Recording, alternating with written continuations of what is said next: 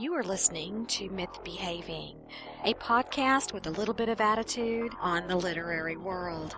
Won't you come myth behave with us? Hello, hello, and welcome to Myth Behaving. This is number 12 of Myth Behaving, and we are recording on June 14th. I'm Mara Wilson, and I'm joined by my co-host and partner in crime, Carla Clifton.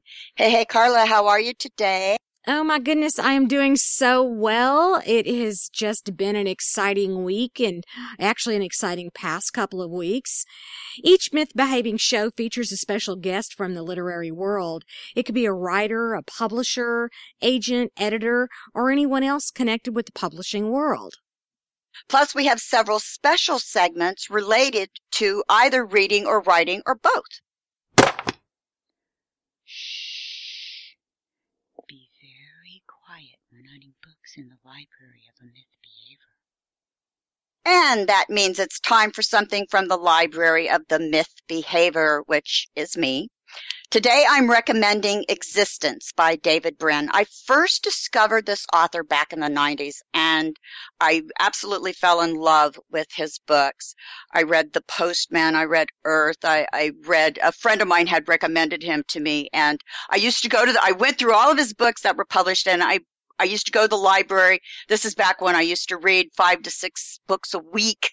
And I would go into the library scouring the shelves for my favorite authors. And I always started over there at the A's and the B's and it was Asimov and, and Bear and Brin. And then uh, I, I would always look for his books. And, you know, of course, I, I didn't, after I read everything, they, they didn't come out for, you know, every year like I had hoped they would. So I was so thrilled when I got to see, uh, that he had several new ones out and I, I've been reading Existence and absolutely loving this book. If you have not read this writer, this writer is an intelligent writer. He's a futurist. He's uh, hard science fiction. He predicts things that have actually come true since then. So it's a very exciting writer to read. Well, that must mean our special guest today is Dr. David Brin. Welcome to the show, Dr. Brin, and thanks for joining us today. And thank you, Mara and, and Carla. It's it's it's delightful. I'm uh, looking at your gorgeous uh, Skype uh, photos on my computer. Um, and uh, I'm I'm I'm very glad I don't have to compare my ugly mug to such great faces. Aww. Oh, that's sweet of you to say. I'm not so sure how many other people would say that, but thank you. yes, thank you very much. We are just so thrilled to have you chat with us today. I've I've always been a, a big fan of science fiction, and uh, as some of our listeners know that because I, I've been reading science fiction since I was in college, actually. Uh, and of course, you write hard science fiction, but you're also known as a futurist. Could you tell our listeners just exactly what is meant by that term? Well, it's actually a, a pretty awful term. Um, uh, there, there, there, are no credentials, and there shouldn't be. Um, and so everybody hangs up their futurist shingle, and and 98% of what's out there is very, very flaky because it, when you get right down to it, there's no way to predict the future. Um, our ancestors in the past were obsessed with this notion. Some of our neighbors today are obsessed with the notion that the that the uh, that the future is fixed um, in time and in, it is forecast. Um, and if you like, we can get back to that. The what what science fiction is supposed to do is explore what Einstein called Gedanken experiments or thought experiments. This is the great gift that we get from the most recent part of the human brain that we evolved. It's only a few hundred thousand years old. It's called the prefrontal lobes. These are above the eyes. And, um, I like to compare them to the uh, a biblical phrase that was said about Moses, and that is that he had lamps on his brow. Wow, you know wow. that helped him, that helped him to defeat uh, you know Pharaoh's um, mystics and and and priests and all that sort of thing. Lamps on his brow, and and this this quotation was from the Bible was people didn't know what to make of it. Lamps on his brow, so they they, they, they assumed that it was a mistranslation and they chose a word that was similar, um, horns. And so all through the Middle Ages, Moses was depicted having horns on his head. Uh, Michelangelo's greatest sculpture is is his uh, depiction of Moses. It shows him with horns on his head.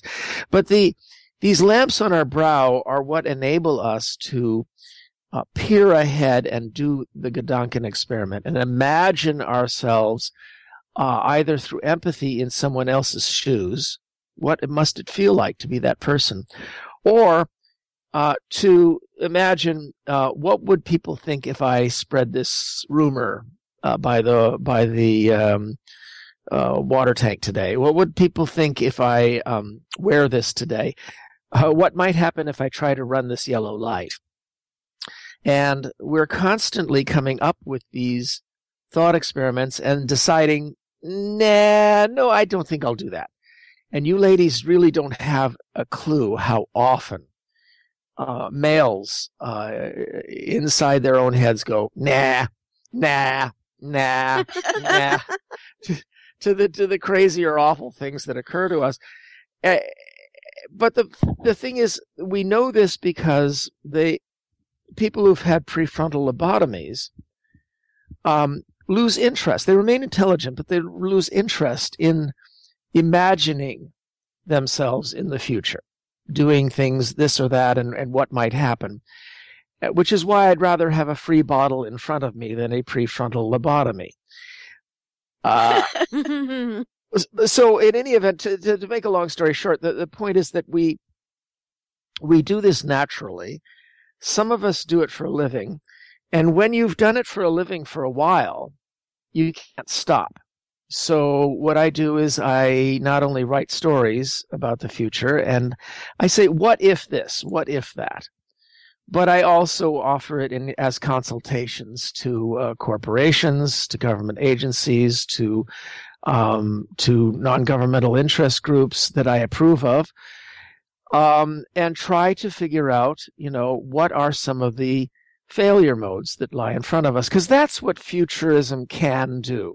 It can't predict what's going to happen next, but it can, especially in science fiction, um, say, this is something you're going to encounter. This is something you're going to bump into.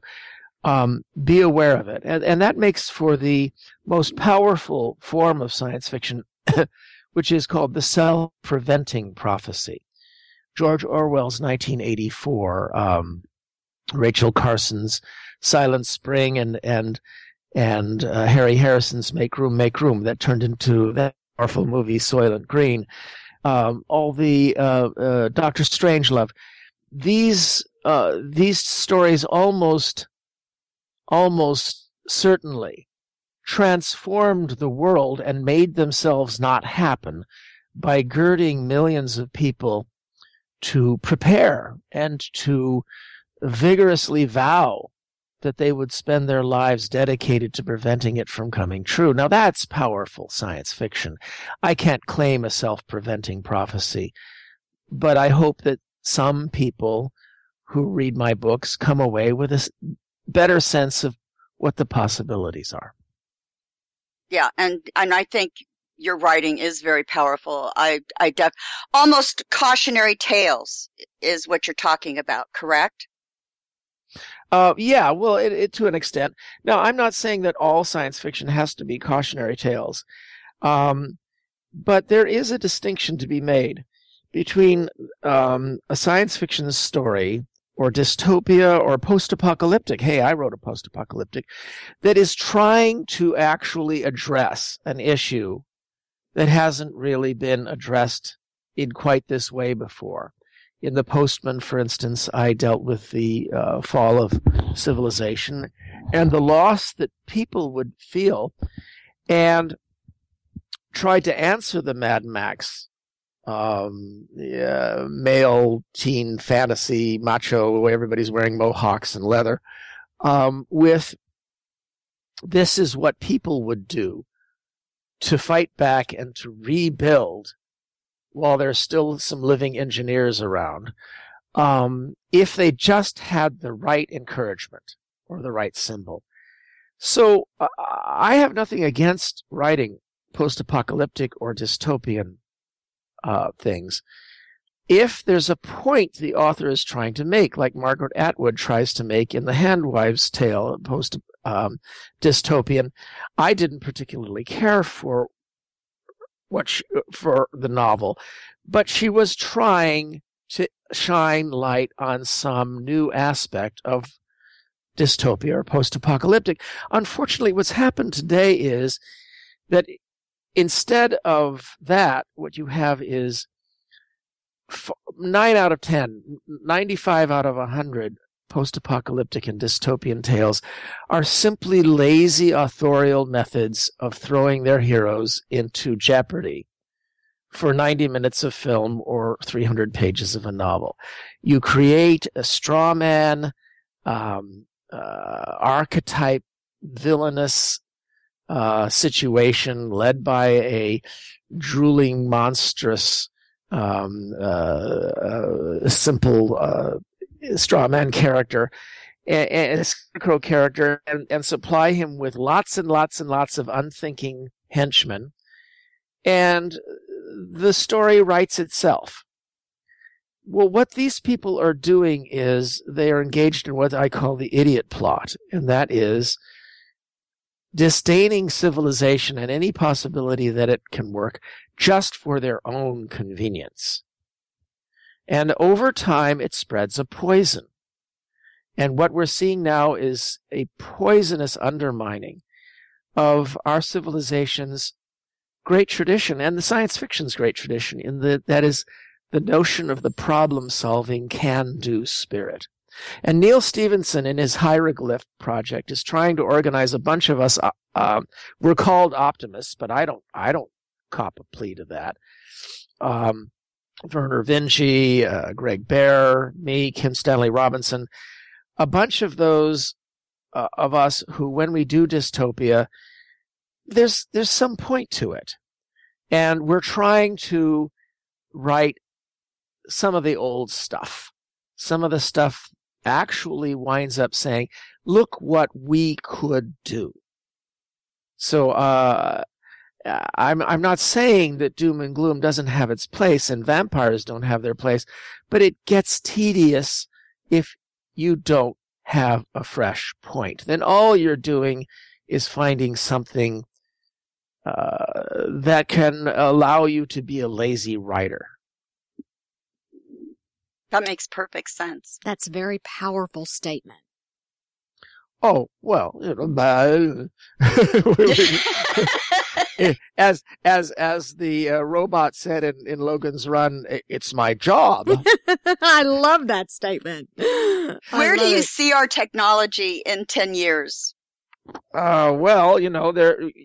What as as I said, I I go in. I work in a range.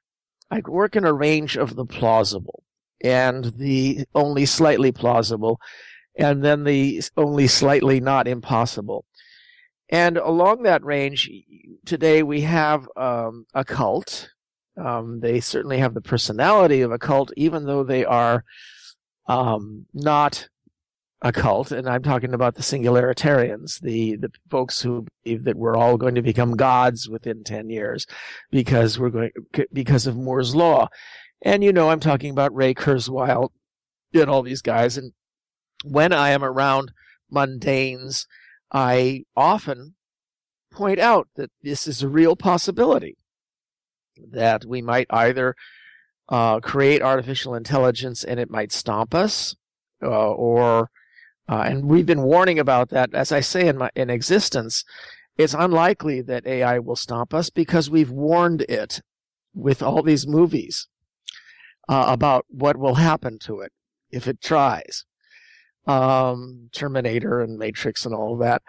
Uh, or it might just pat us on the head, the way very smart grandchildren pat grandpa on the head. You're obsolete, but we'll take care of you, um, which would be disconcerting. Or, as Ray thinks is possible, we may go along for the ride. And folks can find at davidbrin.com my short story um, uh, stones of significance, which is my attempt to do what's very, very difficult, and that is to write a post singularity story, a story set after we've already become gods. Um, when I'm around these folks, um, I get the pleasure of being the grouch. So I'm not always the optimist. Uh, it's much more fun to be the grouch, uh, which is why so much sci-fi and fantasy is grouchy. Uh, it's fun and it's easier to write. Um, but I, I, I, I, famously at one of the Singularity conferences uh, uh, said, "What's what is your main task? Is it to make sane AI? Is it to do this, this? No, it, it's to prevent this." And I show a picture of Giordano Bruno being burned at the stake in 1600. He was one of the very first singularitarians. And I say, "You've got to prevent your neighbors from being so scared of you that they do this. And I proceed to, to spend the next 20 minutes teaching them how to talk the Bible with people who, who think of it as the only source of wisdom. And there are all sorts of places in the Bible, like the Tower of Babel story, in which it's very clear that God meant us to um, to be like Him, to uh, be co-creators, and that um, uh, chopping off our heads in in the Book of Revelations is not exactly what was what what we're made for. Now, why would I go and do a silly thing like that? Because it was amusing, it was entertaining. I had them rolling in the aisles, but it also shook them up and got them to look at things from a pre- fresh perspective. And that's what I do for a living and I I love that. I I loved that in existence that um especially about the AIs because I and that's why I asked you uh, uh, about the 10 years from now and and do you see us getting AI in 10 years? Well, um, as I said, it's part of a spectrum, and that spectrum leads from all the singularity guys. And by the way, the the evil um, the evil uh, uh, Skynet that might try to stomp us, it won't come from the military. Um, it will come from Goldman Sachs because they are spending far more money on um, high frequency stock trading AI than all of the rest of AI research combined. And it's all being done in secret and it's all being done with a moral ethos of utter predatory, uh, parasitical predatory um, uh, motivations. So that is where our uh, new overlords will come from. Uh, is uh, is Wall Street?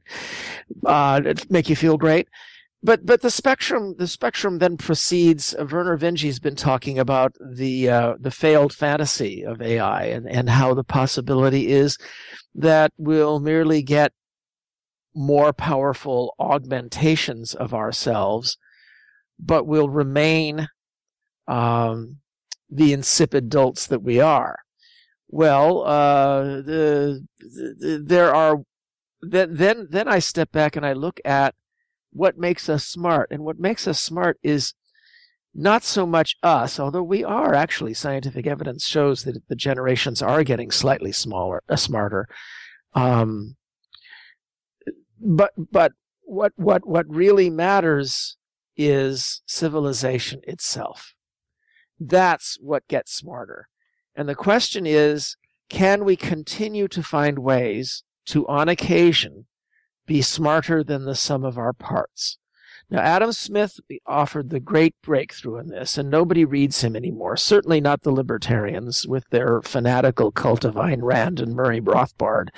Um, they have forgotten Adam Smith. But if you read Adam Smith, you realize that the guy was a genius and understood how to set up regulated and carefully managed competition, which is the great creative force of the cosmos. Those on the far left tend to tend to hate the notion of competition. Those on the far right uh, tend to um, idolize it and and dismiss the the need to prevent it from going sour as always happened across 6,000 years of human history, the enemies of freedom and competition and markets and democracy and science were always um, feudal lords uh, and the owners and and the right has gone cloud cuckoo gaga on worship of I, the idolatry of of unlimited wealth, which is what Adam Smith warned against. But in the middle, what you have is these competitive arenas that are highly regulated so that they become what are called positive sum games. Now, if there's any one concept that your listeners should take away from here and look up, it's the positive sum game versus the zero sum game. It's the most important concept of our civilization. Um, Robert Wright wrote about it in his book called Non Zero. I talk about it in Existence. And that is that most games have winners and losers, and that's that. And in order to win, I must make you lose. But supposedly, markets, democracy, science. These are arenas within which we have positive sum games, within which some people win more than others, but we all do well by getting better products, better policies from democracy, better knowledge of the world by the extremely competitive process called science.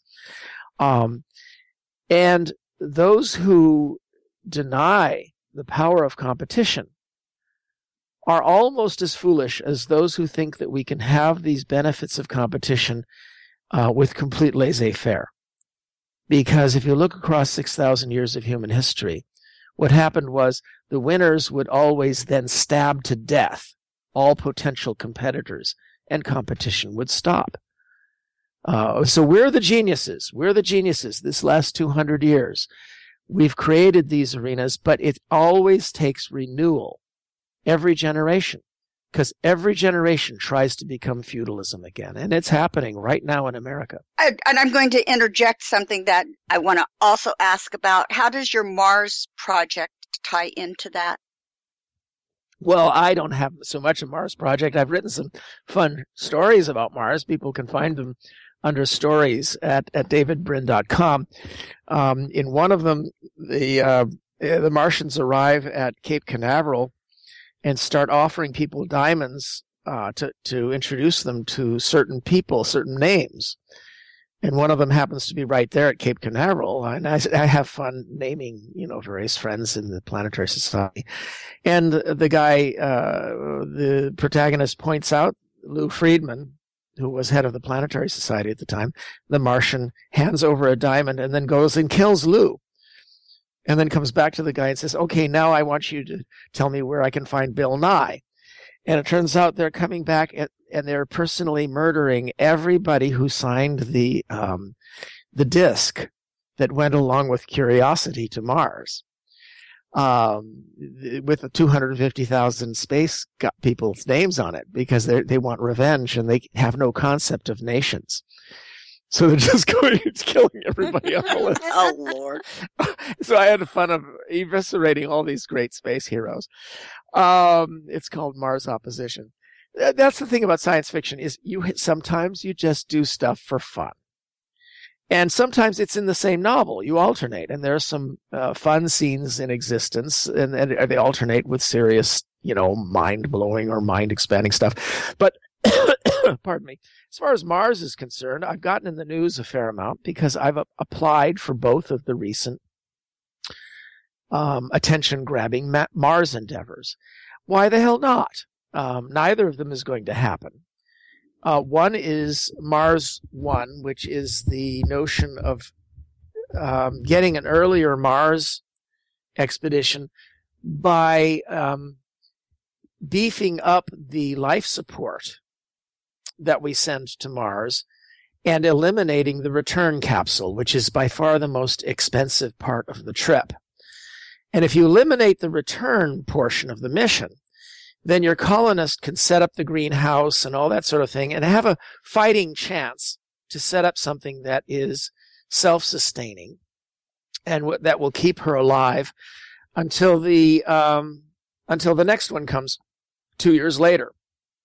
And then the next and the next. And by the time the fourth one comes, they've got the infrastructure to get a mission that brings 10 people. So they're couching it that you're going one way in order to be a colonist. But in fact, everything has to go right. So the odds are you're going one way in order for them to set up some of the infrastructure that the next group will use and then uh, lie down looking at the stars and they'll build a statue on that site someday. Well, I volunteered for that because by the time they're talking about I'll be 75, my kids will all be self sustaining. And besides which, I'll have plenty of time to look over the, what they've done and to say no. But meanwhile, uh, it's gotten a lot of conversation going. The one I'm more excited by is the Dennis Tito's attempt to try to get a hurry up rush job mission that would launch in 2018. 2018 is just five years from now. But what it would be is a round trip gravity assist fling by Mars. You wouldn't land. Um, and there's only one launch window 2018, and the next one is 2030s. Um, so that's be a hurry up job to use uh, Elon Musk's Dragon capsule, uh, space SpaceX Dragon capsule, and some inflated uh, uh, habitats and things like that. And if that happened, they were talking about wanting a um, an older married couple. Well, the advantage is you would come home. The disadvantage is you'd be exposed to all that radiation uh, so they'd have to make a, a tight little shelter inside. Uh, well, my wife and I are both PhDs in planetary science. La di da. Uh, on the other hand, I happen to know the couple at uh, JPL who are the perfect choice. Um, Dave and Joy Crisp. They're um, together. They weigh as much as I do, and I've watched them eat. Uh, a handful of parched corn would would suffice for the, for the entire mission. So, um, and oh, by the way, they are they are they are senior lead scientists on the Curiosity mission. So, I think if they want to go, the, the ticket's theirs. Wow, that's exciting. That's exciting to to to know that that this type of thing is so close that I've been reading about for, you know, the last um, many decades. And this is very exciting that I'm, I may see some of these things actually take place. Um, well, you know, if the singularity guys have their way, you may, you may, uh, get quasi immortality. Um, although, you know, I think that women are, have a lot more of a sane attitude towards these, um, I'm going to have somebody come and chop off my head when I die and drop it in liquid nitrogen ideas. Um, I think the ratio is is uh, 20 males for every female who's signed up for these cryonics, because of course it's ridiculous. Um, even if it were made to work, the um, you're counting on our descendants deciding that they want you back. And and the money you put in that in that special bank account at at at uh, at interest special interest rates that ain't going to be enough to convince them. You had better have been you know a cool dude and and help to make a better world uh, uh a, a, friend of mine is actually starting a new company that's uh, has a different approach and that is the assumption that the body itself will not be revived and that's the assumption that the cryonics people are doing. That's why so many people are just having their heads frozen, not the whole body. But that instead what will happen is our descendants will shave off an atom thick layer, record everything, shave off another layer, record everything, and they'll be able to recover the connectome. And that is where all the synapses are, where all the cells meet cells. And that that's the equivalent of the, um, of the flip flops in a, a, computer. And if you know the connectome, where everything connects to everything else, then you'll be able to create in a box an artificial version of this guy and um, download the connectome of where all the synapses met synapses, and voila! A new version of you will be exist in this box and it planted on top of a robot body and uh, watch it complain that uh, the texture is the, the, the the sexual attachments don't work as well as he'd been promised. Um, the the problems there are problems with that. At one singularity conference, I stood up and asked Ray, "Well, what about this increasing evidence of intracellular computation?" Now, what is that? That is the notion that some people are spreading, and there's preliminary evidence for it, that there may be a hundred or a thousand or even 10,000 computations that take place in the aqueous, murky mud inside neurons for every neuron flash. In other words, the neuron flashes merely convey computations that are taking place inside the cells. Well, in that case, just shaving your brain along and finding out where the synapses were isn't going to re- resurrect you.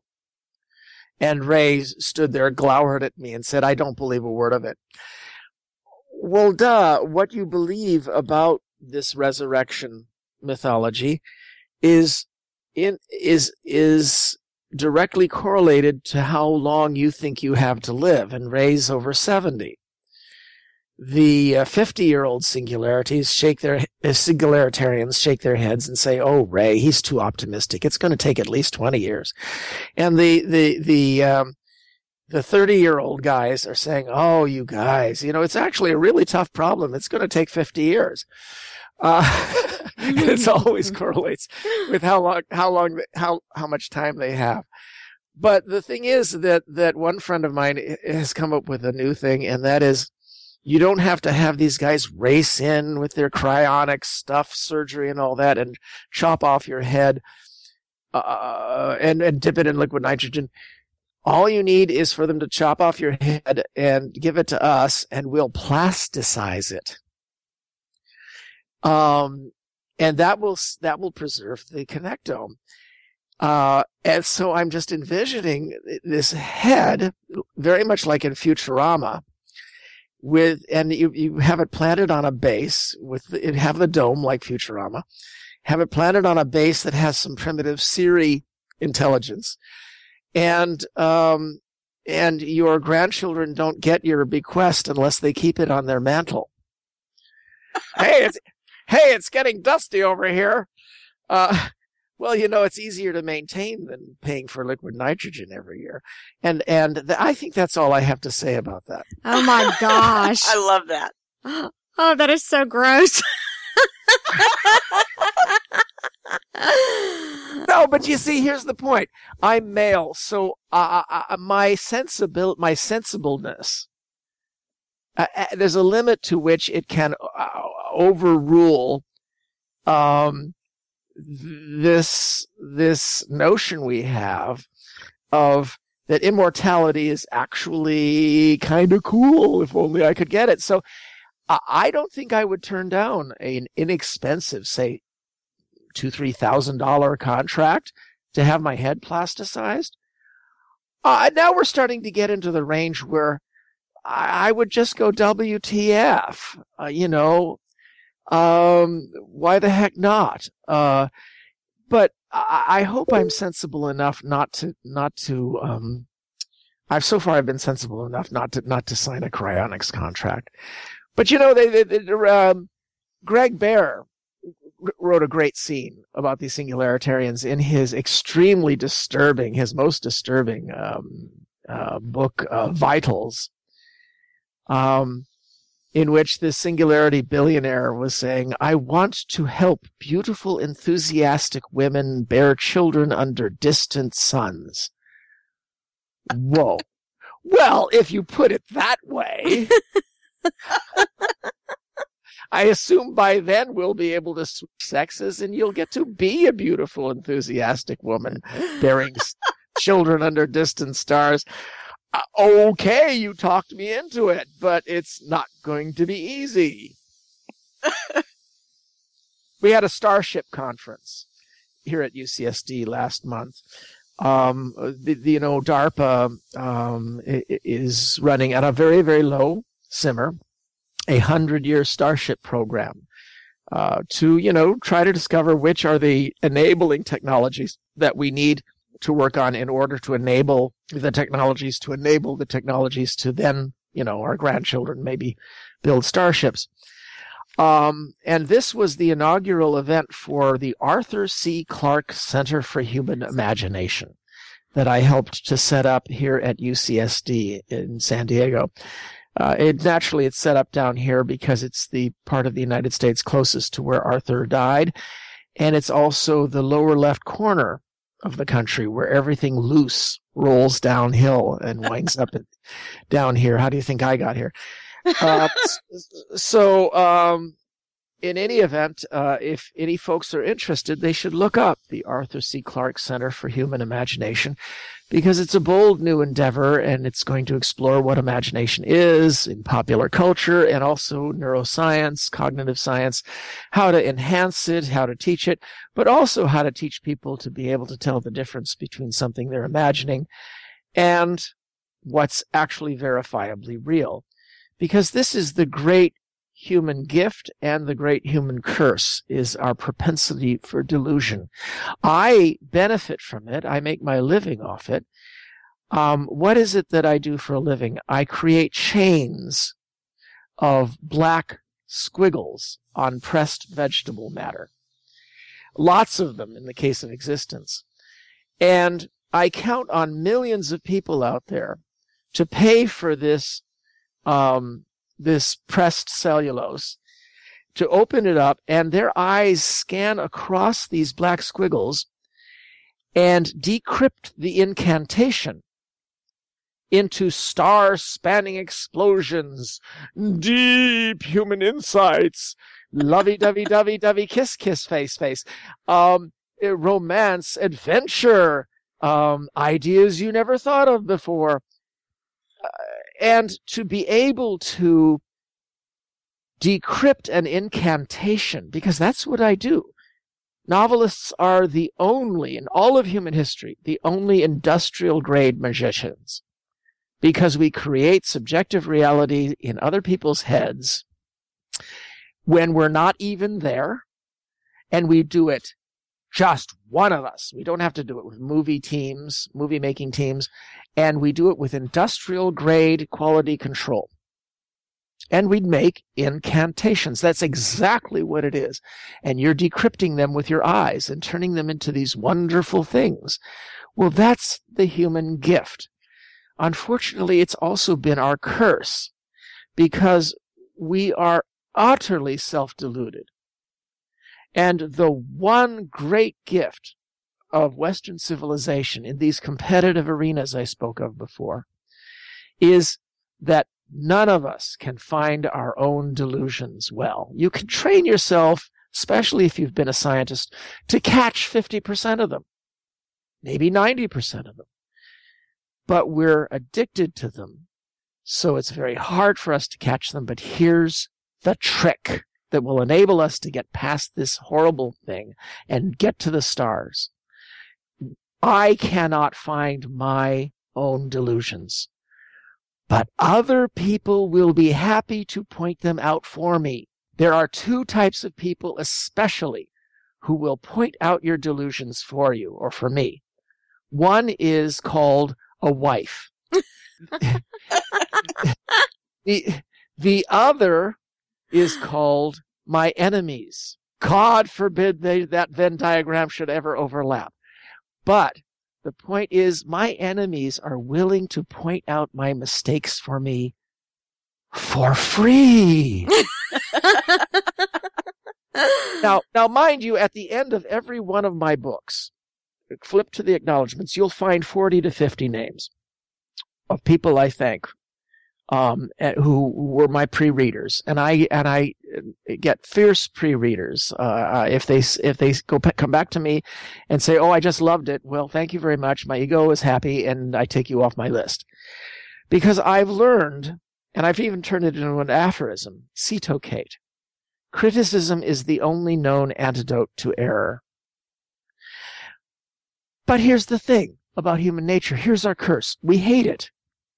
We instinctively hate criticism. So in all of the past human cultures, 99% of human cultures that were shaped like a pyramid with a lordly class of kings and and and dukes and lords and barons and priests uh, standing at, at the top.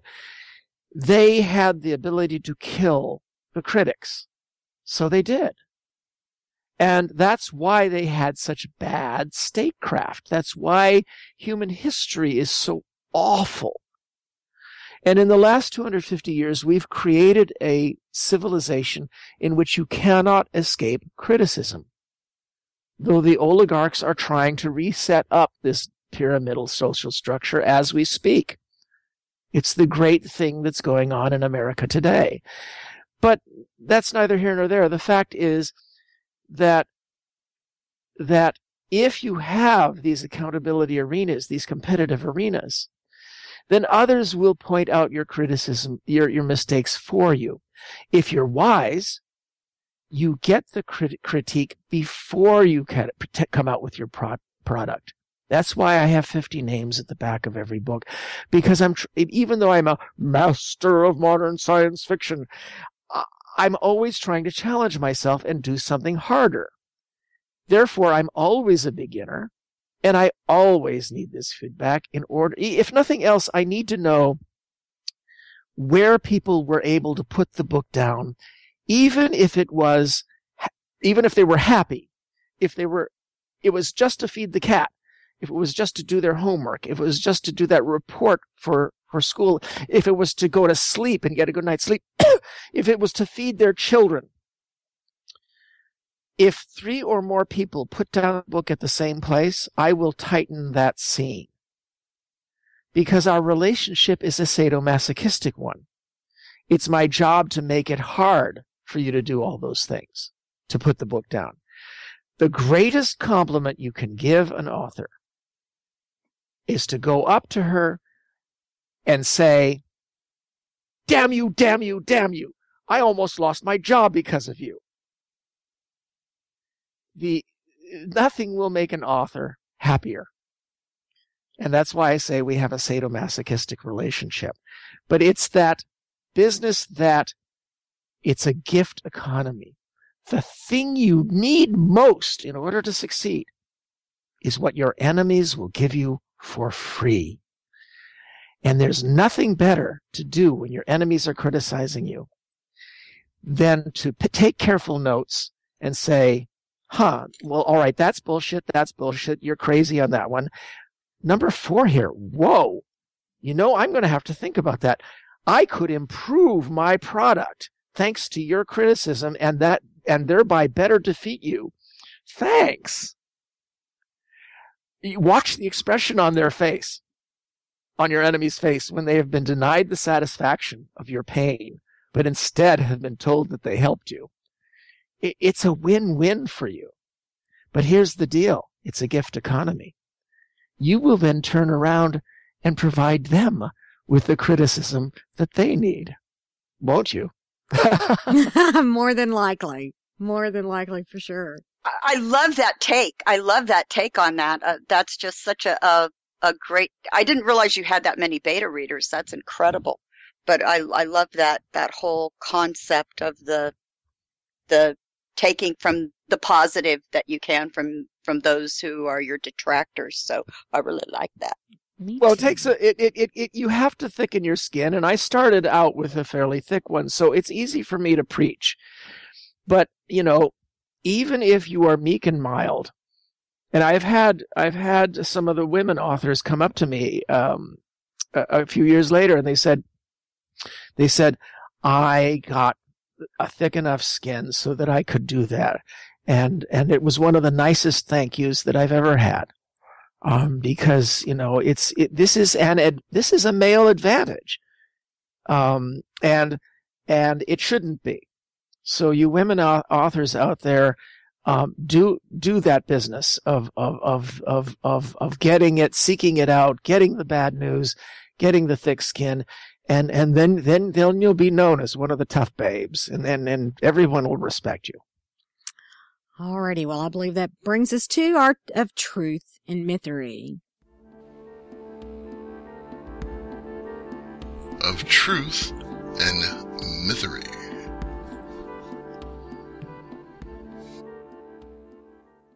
Of Truth and Mythery is a segment where we take a commonly held publishing or writing belief and examine whether it's true or just another myth.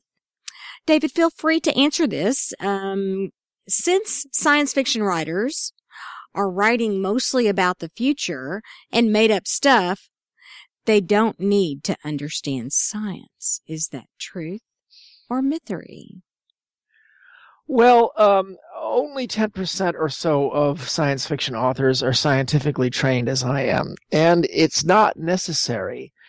Um, but it helps in that you're exploring the effects of change on people, civilization, and individuals.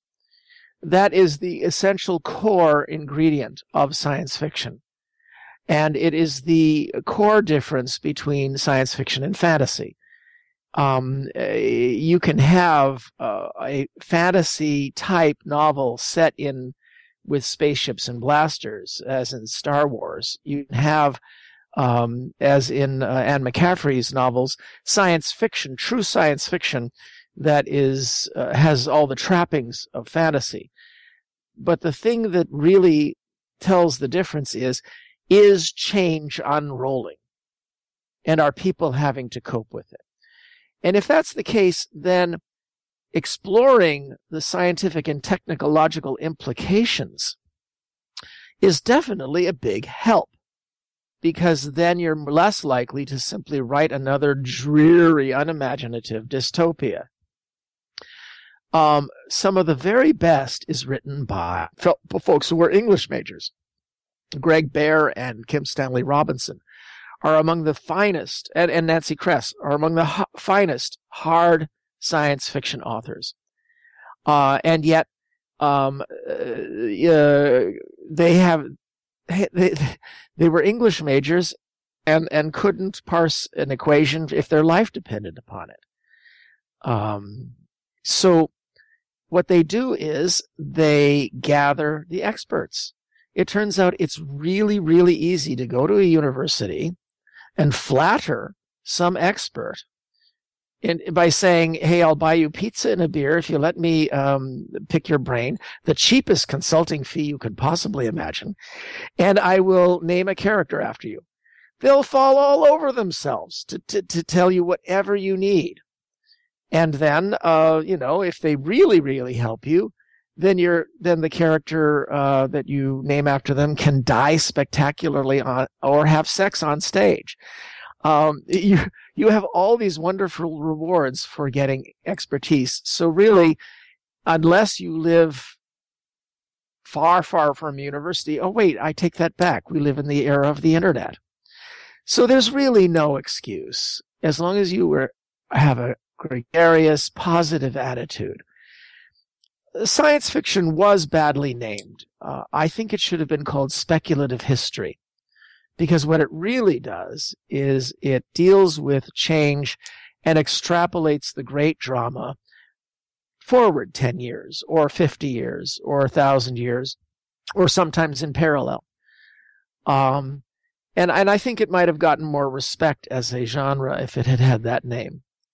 But, you know, it's sci- science fiction. It's sci-fi, and we're proud of it. Well, it's one of my favorite genres, but I always find it fascinating why authors choose the genres they do. Why did you choose sci-fi? Well, uh, I was born to be a writer. Uh, folks can. Oh, by the uh, by the way, um, folks can go to my website, davidbrin.com, and read an, uh, uh, an essay that cons- compiles 30 years of advice that I've given new writers. Um, and uh, you can do David or Google David Brin advice.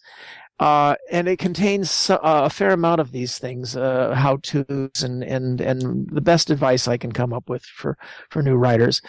Um, it's, it, uh, don't get turned off by the fact that the site is so busy. Um, but it's just got too much stuff, like about SETI, the search for extraterrestrial intelligence. That's that's been lately a major controversy lately.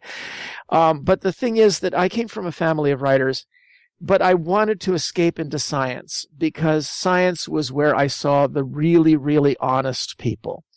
This is where human beings were trying to find out not just what they th- verify what they thought was true, but to find out ultimately what was true.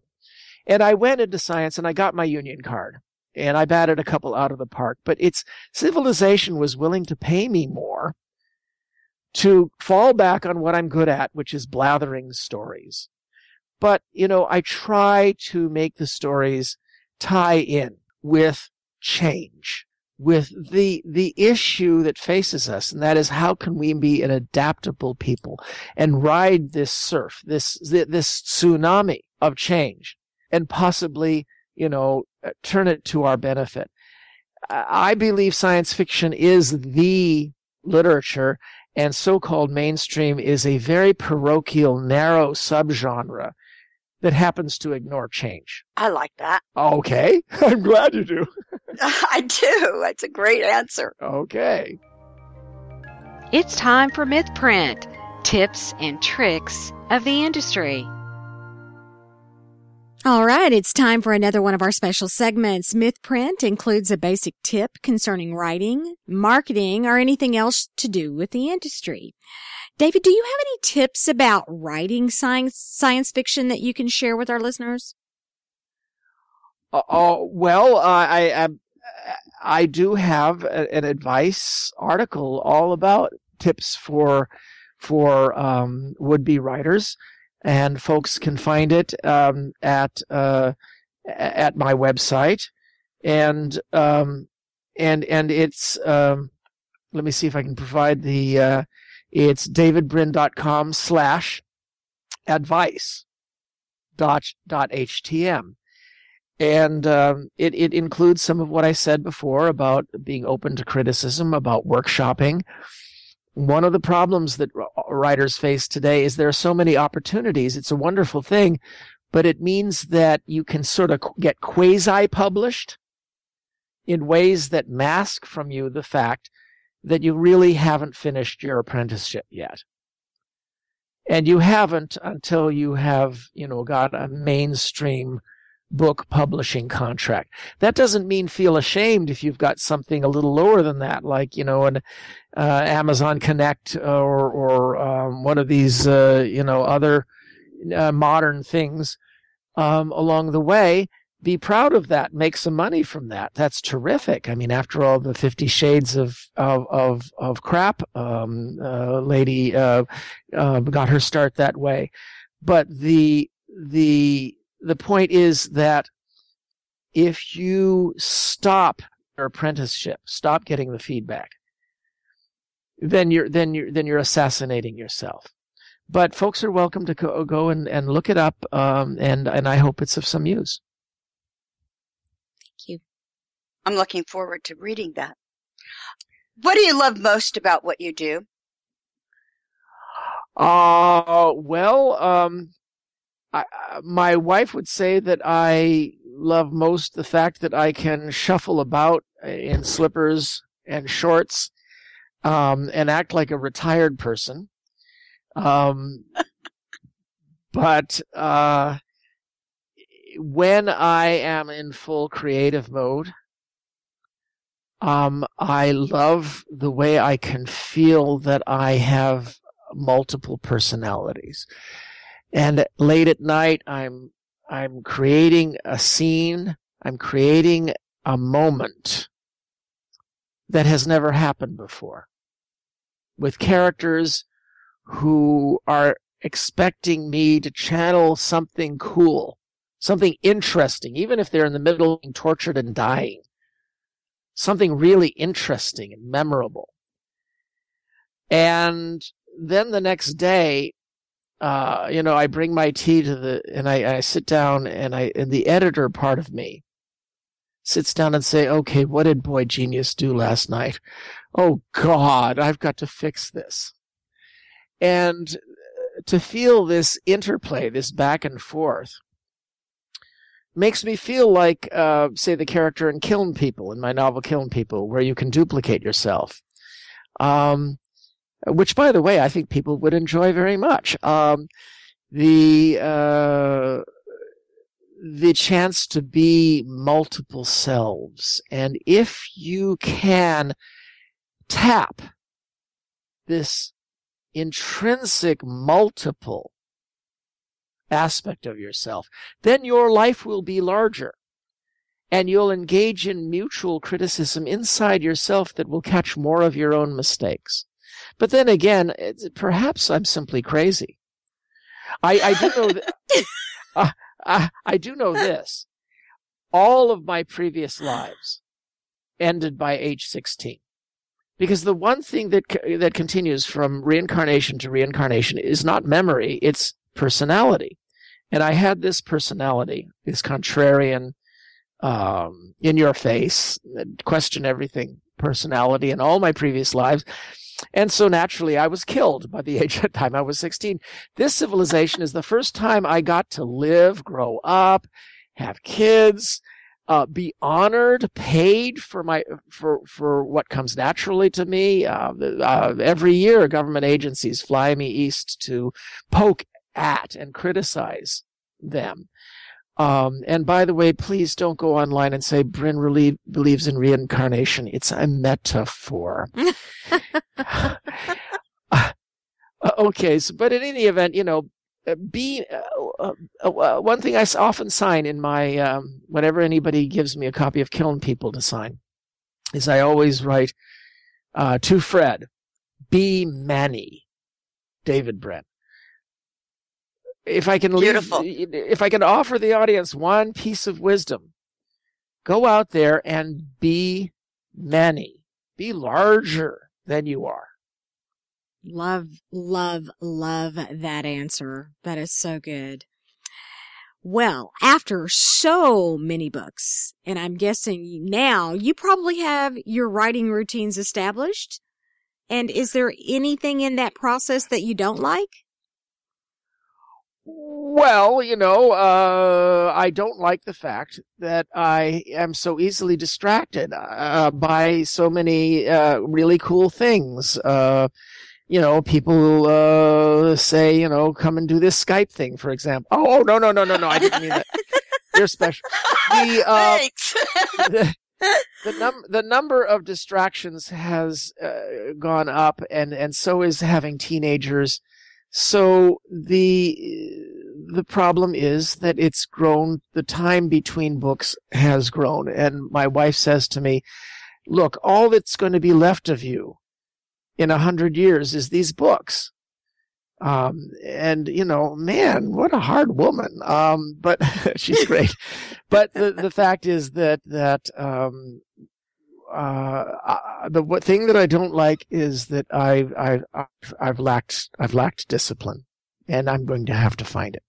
Okay. Well, you know, that leads us to the next question. And I think I know the answer to this one. Authors work in so many different ways. And our question is, are you a planner that outlines everything and makes extensive notes? Or are you a pantser flying by the seat of your pants and letting your books go wherever they will? Um, a, a bit of both. Um, I have plotted out things in advance and it works very well. And I'm angry with myself for not doing it more. I, for instance, Greg Benford and I plotted out Heart of the Comet and um, the novel I did to tie together all the loose ends in um, in um, Isaac Asimov's universe. You know, we did the um, second Foundation trilogy, the Asimov estate. Asked Greg Bear, Greg Benford, and me to create a trilogy that would tie up his loose ends. Uh, the the the novels relate to each other, but they each of them stands alone as well. And my novel Foundation's Triumph attempted to tie together all the loose ends that, that Isaac had left, um, including from obscure uh, Asimovian novels like The Currents of Space and The Stars Like Dust. And uh, Janet Asimov kindly said that it was uh, by far her favorite of the um, any, any of the Asimovia books that had been written by non Isaacs. Um, but in that case, I I plotted it out in great detail, and that made it go very quickly. Um, so I can do that, but there's it's tasty and fun to dive in and to let the characters develop. And this fits with my um, abilities as a writer where I don't really begin well. But as any of my readers will attest the la- from reading the last third of my novels, I really know how to how to get a built up momentum going and and and end a book really well. Uh, which is fine for me because my process is to rewrite the beginning five or six times. But the end seldom needs anything more than touch ups, which is why I would have been a great uh, collaborator with Robert Heinlein because um, his novels, he knew how to begin a story spectacularly. I tell new writers they should simply retype the first three pages of almost any Heinlein novel, and they will learn how to set a scene. Uh, don't reread it because it's an incantation. If you read the incantation, uh, you'll just experience it. But if you retype the first three pages of a Heinlein novel, then you'll learn a lot. Uh, uh, what he what what should have been done if he had lived longer was he should have written the first half of novels and I should then have finished them. but isn't that an arrogant thing for me to say? You know? Not at all. No. Papa, Papa Heinlein, Papa Heinlein, um, uh, Papa Heinlein should have collaborated with me. He would have done better stuff. Well, it's pretty damn arrogant. Uh, okay, so um, I, I, hope that answered the question. It did indeed. It did. Do you mind sharing with us a little bit about your next project? Well, actually, there's important news on that. I'm going to try to write the um, the, the sequel to Startide Rising that I've held people off for 30 years. So, you know, I got to get those people off that planet. On behalf of readers everywhere, thank you. Well, yeah, well, it's nothing like the sigh of relief being I'm hearing from my 30 year old, uh, 30, my 30 years ago self who's saying, about time, you old fart.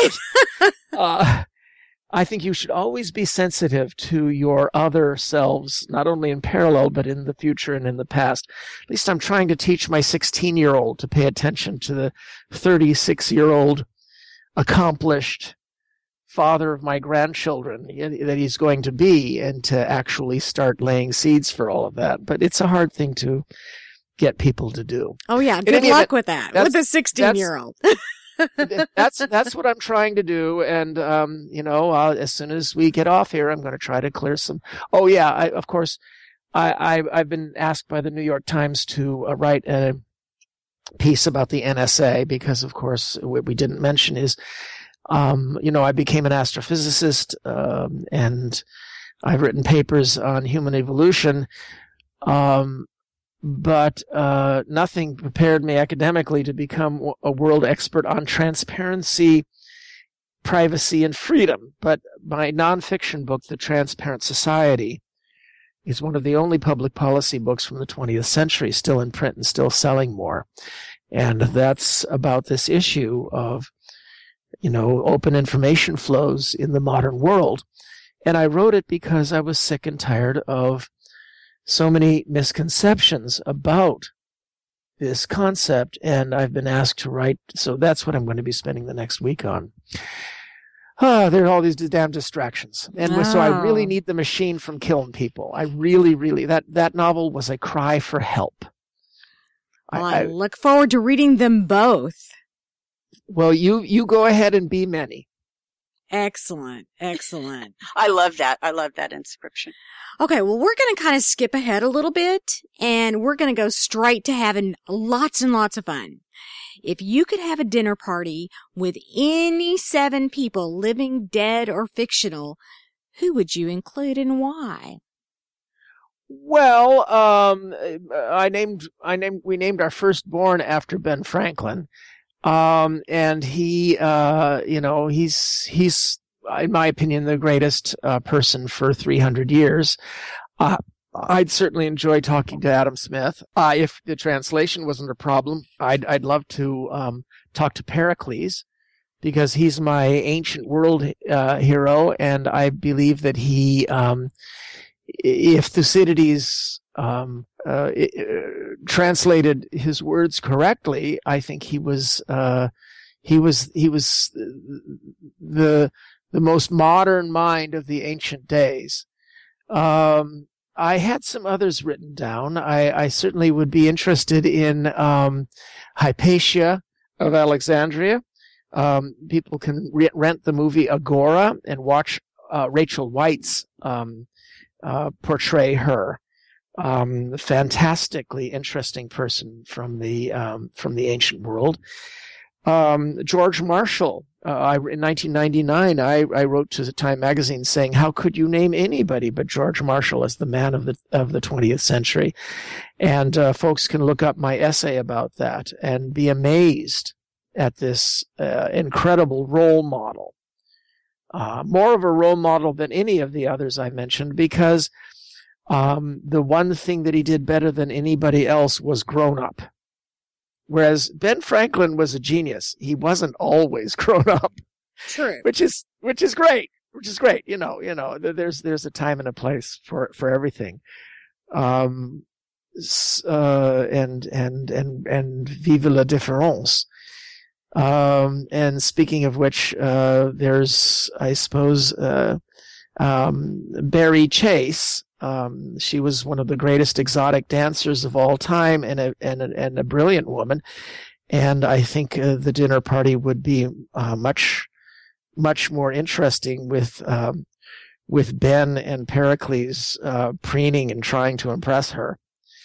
Uh, but, uh, you know, this, it, it, it, it, and, and, and Hypatia of Alexandria glowering at them. I'm sorry, I'm getting carried away. I'm turning it into a scenario for a scene. You are. It's fun. Keep going. You got one Uh, more, well, I think. I, I one, oh, jeez. You have one Uh, more? Uh, Did I lose uh, count? I, uh, yeah, you lost count. We'll, we'll go with that. Everyone has their own personal myths, things a lot of people think about us that may or may not be true. Their own personal myth behaviors. What myth behavior do you believe that absolutely is not true? well, you know, uh, look, we live in a world, and especially in the science fiction field, that is um, uh, flooded with um, gossip. Uh, and naturally, everybody feels that the gossips that spread about them is is unfair. Uh, in my case, there is a sub cult in our field that uh, uh, spreads um, things that are diametrically and disprovably opposite to truth, and I've offered a thousand dollars. Um, but it doesn't matter. I mean, everybody has this problem. Um, the one thing that's totally true about me is that I talk, and I talk, I talk vigorously. And people assume that it's you know that that it's because I'm overbearing and egotistical but the fact of the matter is I'm around other people who are saying interesting things. I shut up what I am fetishistic about is having to have something interesting floating in the air. And if no one else is providing it I'll just spew it out there. Um, and sometimes at um, you know panels at conventions that can seem overbearing. And i i, I try to compensate for it. Um, but i know that that can be unpleasant at times but then again you didn't ask me for true confessions you asked me for what's not true Correct. um i don't think that anybody is going to find no matter how hard they search, a verifiable case of my deliberately doing anybody else any harm. It's and a good one. I don't think anybody's ever answered that question that way before. a- and and that is something that I had not thought of until I had to defend myself. And the fact of the matter is that lots of other people have it worse than I do and, and have had to defend themselves worse than I have. And uh, but you know, I recently realized that one day. And um I guess, you know, it's not for me to say such things except, you know, you asked. Perfect. We did. We did. And you already Well, well, look- told us that the, the myth behavior that people believe. Now, is this the myth behavior, the talking? Is that the myth behavior that people believe that is true? No, it's only a small group, and I shouldn't have said anything. I, I, you know, but but you asked, you asked, you know, this the question elicited a specific reflex. In as a matter of fact, I'm generally a pretty happy guy. I'm I, I I think I'm pretty popular. So you know, I wish I could edit out what I just said. But the point is, the point is that you know, my role model in such things, and I know I can't live up to it, is the great Poul Anderson, P O U L Anderson. He wasn't the the greatest writer who ever lived. He, uh, you know, he he was the greatest storyteller. All of his no- Hugo's and Nebulas were for novella or novelette length. Why? Because that's the length that a tribal storyteller would have told around the campfire.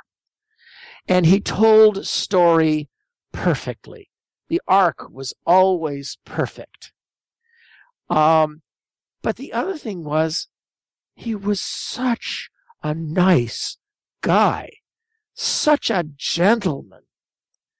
And I can only aspire to be that good a storyteller. I know I'm not. And I can only aspire to be that nice a fellow. And I know I'm not. Um, but by trying to do both, I think I do better at both. And I think that folks out there should do that. They should pick a role model of goodness, a role model of skill, a role model of success. And sometimes the role model of success can conflict with the role model of goodness. Uh, but if you do that and they're sitting inside your head, they're sitting on your shoulder, well, that can be helpful. On the other hand, uh, if you're hearing their voices, that can also be a sign of psychosis. But, but, but, but, but, hey, I'm cool with that. I'm so sure you are. I cannot tell you. This has been such a pleasure for us. You have been such a joy. You have enlightened us in more ways than you'll ever imagine. We really appreciate you taking time to be with us today and Skyping it with us. And you've just given us so much and we do appreciate you sharing. Uh, well, I, I, I, I am a sucker for, um, for intelligent, um, uh, wonderful, charismatic ladies. So, you know, your voices, um, your voices drew it out. Get- Whatever, whatever creativity was all you're doing. Oh, that's very kind of you to say. Not true, people. um, you have been a pleasure to talk to. You've given us such a fascinating look at what you do and behind the scenes, and I, I greatly appreciate that. Sure thing. And, and, and best to, to all of you. Excellent. Well, remember everyone, you can go to mythbehaving.com for more information on David Brin. You can go to his website at davidbrin.com. We have links um, to his books straight off of our website at mythbehaving. You can read his bio and find links to all of his social media and all of that information. And don't forget, you can download this episode and take it with you on iTunes, or you can listen to it right on the mythbehaving.com website. Please make take a moment to leave us a positive review on iTunes. That's how we move up the iTunes ladder. And you can subscribe to Mythbehaving right on iTunes, iTunes as well. Thank you for tuning and, in. and, and, and I have an iTunes channel too. oh my gosh, that's awesome. Well, we'll get that link up too. We'll make sure you All right. guys have that link, okay? Well, thanks for tuning in to Myth Behaving. We'll see you again next time. I'm Carla. And I'm Mara, and we are Myth Behaving, where reality meets fantasy. See you soon.